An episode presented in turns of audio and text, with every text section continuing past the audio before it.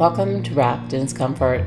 I am Beth Brennan, your host. This is a place where we will come together and reflect on the promise of Nahum 1 7. The Lord is good, a refuge in times of trouble, and He cares for those who trust in Him. I am so grateful to be on a journey of faith with you. We will come together, read scripture, pray, and we will rejoice again and again in God's faithfulness to us. Today is the 23rd day of Advent, and today I want to talk about the manger. Yesterday we talked about Bethlehem. Bethlehem means house of bread. And today I want to talk to you about Mary and Joseph after they go up to Bethlehem and share some thoughts about the manger. And this is what it says in Luke chapter 2. And while they were there in Bethlehem, the time came for her to give birth. And Mary gave birth to her firstborn son and wrapped him in swaddling cloths and laid him in a manger because there was no place for them in the inn. Mary and Joseph had to lay their firstborn son in a manger. A manger is a trough for feeding animals. It was either made of stone or it could have been from built from masonry, but it was not the wooden box or the straw box that we often see. There may have been straw in it, but it would have been probably some type of stone cement structure that Jesus had been laid in, and it was a place for feeding animals. And yesterday I shared with you all that Bethlehem is the house of bread, is what it's referred to, its name. And then also,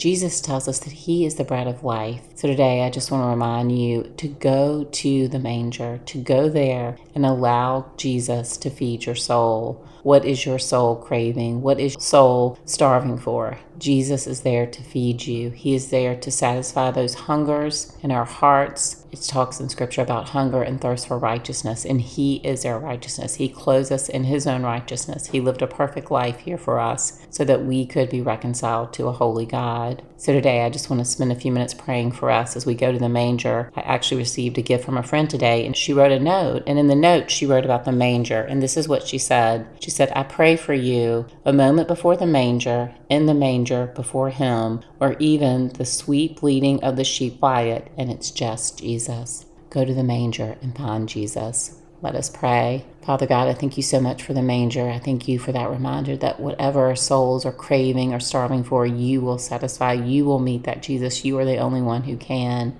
I thank you for Mary and Joseph, and thank you for using them to bring forth our Savior to the world. Thank you, Lord, that you have called us out of darkness and into light. Lord, we pray that we would have quiet moments before the manger with you, Jesus, worshiping you this Christmas and Advent season. We thank you so much that you desire for our hearts to be at rest. You desire for our hearts to be fed with what is true. I thank you, Jesus, that you are the way, the life, and the truth. So I just pray that we would come and rest there. I pray we would, what our souls are longing for, that we would hear the truth, Lord Jesus. You said that you are the bread of life, but you also are the truth. So I pray that your Holy Spirit would lead and guide us into truth. And I pray that we would have moments to come and be still at the manger with Jesus and allow you to care for our souls, allow you to feed those places that are starving for something. I pray, Lord, that you would help us to turn away from the things that we try to fill up our souls with, with things of this world, but we would come to you, the one who can truly satisfy.